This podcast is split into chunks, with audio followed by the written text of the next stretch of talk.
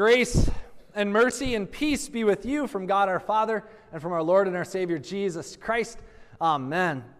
As I mentioned during the announcements, but I tell you again right now, today we are beginning a new sermon series called Beginning God's Way. And I've given it this title because what we will be doing uh, for the next 12 weeks is studying the first 25 chapters of the book of Genesis. And what we will see in these first 25 chapters from the beginning of the Bible are how God began everything, but also the new beginnings that God gives to his people over and over again in the book of Genesis. I will say it right here, right from the start. If we do not have a correct understanding of Genesis, in particular, chapters 1 through 25, we will struggle to have a correct understanding of the rest of the Bible. Even when it comes to who Jesus is and what he has done for us and what he will do when he returns. And so we need to begin here in Genesis chapter 1, where it all begins with five simple words In the beginning, God created. In the beginning, God created us five simple words. Right off the bat, though, I need to tell you what I am not going to do today.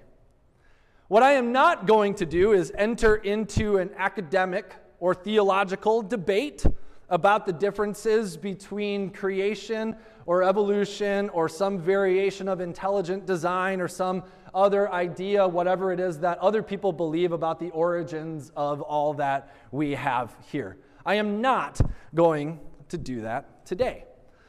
There's simply too much to cover in that conversation. And if you want to have that conversation, I would absolutely love to. Let's grab lunch or coffee and talk about it, okay? Reach out to me. I'd love to. That's what I'm not going to do today. What I am going to do today is preach the way that the scriptures teach. Because it's important for us to know how it is that we are going to begin and what our foundation is going to be. So, what will be our foundation? What will be our starting point for understanding the Bible and our knowledge of the, the, the world around us? What will be our foundation? Will it be God's word or will it be man's word? Will we begin with God's word as our foundation?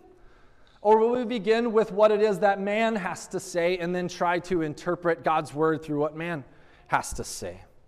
Here in this place, in this church, God's word is our foundation.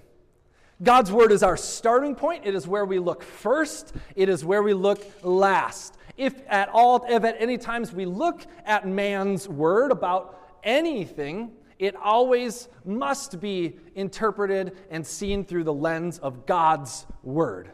All right? God's Word is our beginning point, and God's Word is our end point. So, this is where we are starting. This is where we're starting. We are starting with this point God's Word is our foundation. God's Word is our foundation. Therefore, in the beginning, God created. This is where the title Genesis comes from.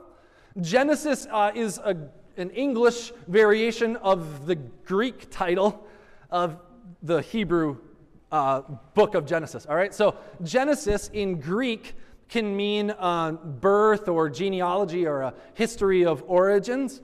Um, Genesis was originally written in Hebrew, and in the Hebrew Bible, uh, they didn't really give books titles, they just gave them the first few uh, words of whatever the book is. So in Hebrew, the name of the book is the Hebrew word for in the beginning. All right? So either way, in Hebrew, in the beginning, or in Greek, Genesis, meaning birth, uh, it, it, they're both fitting because it, they both have to deal with beginnings, right? How things start, how things came to be. So, all throughout, Genesis is a book of beginnings. It's a book of beginnings. Genesis 1, it, it indicates the beginnings of the heavens and the earth, light and darkness, sea and sky, land and vegetation, sun and moon and stars, sea and air and land, animals and human beings. It, it, it, indicates and teaches us all about these beginnings of the known natural world. But Genesis also tells of the beginnings of sin and redemption, blessing and cursing, society and civilization, marriage and family, on and on. Genesis deals with all of these beginnings. Uh, throughout church history, church tradition, and even modern day scholars, um, the, the, uh, the, the, person who uh, we believe wrote the book of Genesis is Moses. All right, Moses is attributed as the author of the book of Genesis. Obviously, he wasn't there at the beginning, but uh, the oral tradition of the Hebrews would have passed these stories on. Uh, the other books associated with Moses or attributed to him were the next four as well, so the first five books of the Bible. Likely Moses wrote this book as the Israelites were wandering in the wilderness, which, if you're a history buff, happened sometime between 1446 and 1406 BC, so about 3,500 years ago. Moses wrote these words, and he started it all with Genesis 1 1. These five simple words again In the beginning, God created. And that word create, the word create in the Hebrew language, and in particular in the Old Testament writings, this Hebrew word is only used to talk about God's creative activity. All right, think about this. It's only used to talk about God's creative activity, not about what humans make or create. It's a different word. So when we say God created, it's different than when man created. Why is it a different word? Because the, the process is different. The power is different. The authority to create is different for God than it is with humans. All right, here's a little joke for you, and I'm going to preface it as a joke so you know that it's a joke. All right, there was a man who challenged God about who could make a better human being. And, and God, you know, delightfully said, You're on. and the man was giddy with excitement and so he bent down and he scooped up a handful of dust, and God looked at him and said, No, no, no. You go and make your own dust. And that, that's the joke. All right, so in the beginning, God created. In the beginning, God created. How did he create? What does verse 3 say? And God said, Let there be. God spoke, and it was. That simple. That simple. And what did God use to create all that there is? Nothing. God created everything out of nothing. This is one of the best definitions of who God is in opposition to everything else false gods, people, etc. It is that God can create out of nothing. Out of nothing, God can create. Think about this. God can only create, uh, God is the only one who can create out of nothing. If you and I want to create something, we have to use something that was already made, right? Even if it is our own original ideas that we have in our brains, you still did not create your own brain. Oh, you just can't get away from it, right? And, and I love to think that I have my own original ideas too. I have tons of good original ideas. My wife even knows it. She bought me a, a waterproof uh, pad in the shower that I can scribble all my ideas on, right? But just recently, uh, my, my wife made me know that once, once again, somebody stole one of my original ideas and they published the book that I should have published. Uh, it's going around the internet right now, in particular because today's uh, Father's Day. And so this book just came out. It's called 25 Lay Down Daddy Games. All right? So uh, I'll show you an example. Turn, turn to the next one. It's a little bit small print, but it says this is a game that dads can play with their kids. Buried treasure. Daddy is a treasure. Bury him so the bad pirates don't steal him. Get creative with what they can use to bury you. Try blankets and pillows from the bed, piles of stuffed animals. Remember, you're going to need to do it a couple times with different objects to maintain interest, right? Dads can play games laying down with their kids. Isn't that a genius idea? If, dads, if you don't know this, you got to get on this. You should buy the book, or I can give you more ideas. My wife was always amazed that I could get my kids to play with me while I was laying down. Shh, They're good stuff. It's good stuff. All right. So I lost this original idea, right? But, you know, it is Father's Day. And so to those of you who are here, I must say to you, happy Father's Day. Those of you who have kids, what a joy it is to be a dad, right? My prayers are with you. I walk with you in this journey as we teach our children to pursue Jesus with all they have. I still remember last Father's Day, uh, waking up early in the morning as I do on Sundays to uh, a crazy storm that was going on in our community, right? That, that drastically affected our, our world as we know it locally. Uh, those of you who have just uh, of come into our church within the last year, those of you who are guests here, we actually canceled services on that day, which uh, I would never would have thought I would have done in the middle of the summer. But um, my, my drive here was a, was a crazy morning. If you don't know the story, I can tell it to you later. But uh, I, I, saw pictures and videos of all that was going on in the community, uh, and it just seemed like the right thing to do. Many of you would not have made it here, anyways. You know, when we think about tragedies like that, natural disasters, and, and on a day where we're talking about kind of the natural world and the created order, maybe you find yourself asking the question, you know, where is God as tragedies like that occur or natural disasters? If God is the God of creation, why, why does all that sort of stuff happen as well?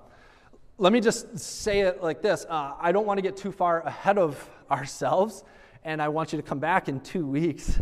when we get to Genesis chapter 3 and dealing with the fall into sin, uh, we're actually going to talk about that how not only humans are affected by sin, but also the natural world as well. So I got to just tell you, come on back. We will address that question, all right? Today is Father's Day, though, right? And, and that's, in a sense, what Genesis 1 is all about. God is our creator, God is our father. And, and what can a father do? What, what is it that only God can do? Give life. Right? So let me show you how it is that Genesis 1 was written to demonstrate how God gave life and how life began. Let me say it like this God is a God of order. God is a God of order. And this is a key point if you're reading Genesis 1. When you read Genesis 1, Genesis 1 was written in an intentional, structured way to show you that God is a God of order and purpose. I could give you a lot more detail here, but we just don't have time, and I, frankly, I don't want to bore you, so I'm just going to say it like this God is a God of order, He is a God of purpose, He is a God of structure. And when you look at the six days of creation in Genesis 1, you can see order. There are days of forming, there are days of filling. That is, the earth and all that is was formed, and there are days of filling where the earth was then filled with habitation and animals and life. Days of forming, days of filling. There is great structure and detail intentionally in Genesis 1. This would be a little good homework for you. Go home read Genesis 1 and the six days of creation and just note what it is that you see about how it is structured. You know, so many people, when looking at Genesis 1, or maybe not even Genesis 1, when just thinking about the world and the natural world, so many people want to get into the questions of date and time and how and when and how long and all of those things about the natural world. And I just want to say again if you want to have those conversations with me, let's grab lunch and let's grab coffee because I think all of you have different questions about what's going on and what, what, what it is that the world uh, is and, and how it came to be. But if you want to know, if, if you're thinking, what is it that pastor believes? What is it that our church believes? Pastor, do you believe in a literal six day, 24 hour day period creation with a relatively young earth? Yes, I do. And why do I believe that? Because God's word is our foundation, and that's what God's word says. All right? Again, I know that some of you have different questions or ideas about that. Let's grab coffee, let's grab lunch, and talk about it. All right? But think about it like this. this, is, this is the key point for today. Think about it like this. What are most of the debates about when it comes to Genesis 1? We want to know the origins. God wants us to know the order. Let me say that again. We want to know the origins. God wants us to know the order. And what is the most important order? That in the beginning, God created. Therefore, all things begin with God and all things belong to God. Let me say that again. All things begin with God and all things belong to God. If we cannot get that right, we will not understand the scriptures. We will not understand the seriousness of our sin. We will not understand who Jesus is, why he had to come, or what he's going to do when he returns. All things begin with God, all things belong to God. He is creator, we are creation. In the beginning, God created. Now, Genesis, it is, as I said, a book about beginnings, it is a book about order, and it's a book about relationships. Relationships between God and nature, between God and humanity, between humanity and nature, between humanity and humanity. It's all about relationships. And today is Father's Day. And isn't it fitting that on this Father's Day, we're beginning where God begins, right? And with God our Father creating all that is. And when we end this sermon series in September in Genesis chapter 25, you know where, where Genesis 25 takes us? To the death of Abraham. You know what the name Abraham means? Literally, the father of many. And so here we have it on this Father's Day. We are brought into life because God is our creator. And how was humanity created? This is the last point. How was humanity created? In the image of God. So, what should that mean for us? Our lives as humans should look like God in some ways. We should emulate God in the way that we live our lives. People should look at us and say, wow, you're different. For example, my wife, uh, Abby, and my, my brother's wife, Emily, I, I have one brother, all right? My brother lives in Texas. And independent of each other, my wife and my brother's wife, we've found out that both of them oftentimes say to me and to my brother, Oh, Bob. Bob is my dad's name, all right? And so oftentimes they say this when we are acting with my dad's most admirable traits, right? oh, Bob, right? Oh, Bob. Come to find out, my mom has always said the same thing to my dad, but she's always said to him, Oh, Gus, right? That's my dad's name, my, my grandpa's name, right? So what can I say? The Gerke genes are strong and our annoying traits are even stronger, right? So, as we are, you know, bi- biologically, we come from our fathers and, and we just can't help, even if we look like our fathers, but we have some of those natural traits of our fathers. So, it should be in our lives that every one of us should have the marks of the image of God in us so that when people look at us, they see our Savior. So, this is what I want you to think about when you leave here today. Does anyone ever say to you, Wow, you look like Jesus? You love like you want nothing in return. How is it that you are forgiving me again? You're going to give me another chance and welcome me back? For those of you who are fathers, you know how you would do absolutely anything for your children. God, who is your Father, has done anything, and He has done everything for you, His beloved children. God is always looking at you and saying, I am your Father. I made you. I created you. I love you. I died for you. I rose for you. I will always forgive you. I will always love you. And I will make it all better. I promise you.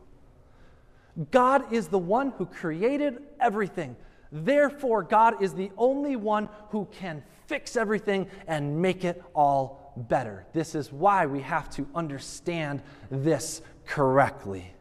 Jesus will come, and Jesus will make things all better for all of eternity. Go in God's grace and His peace in His name. You are loved children of God. Amen.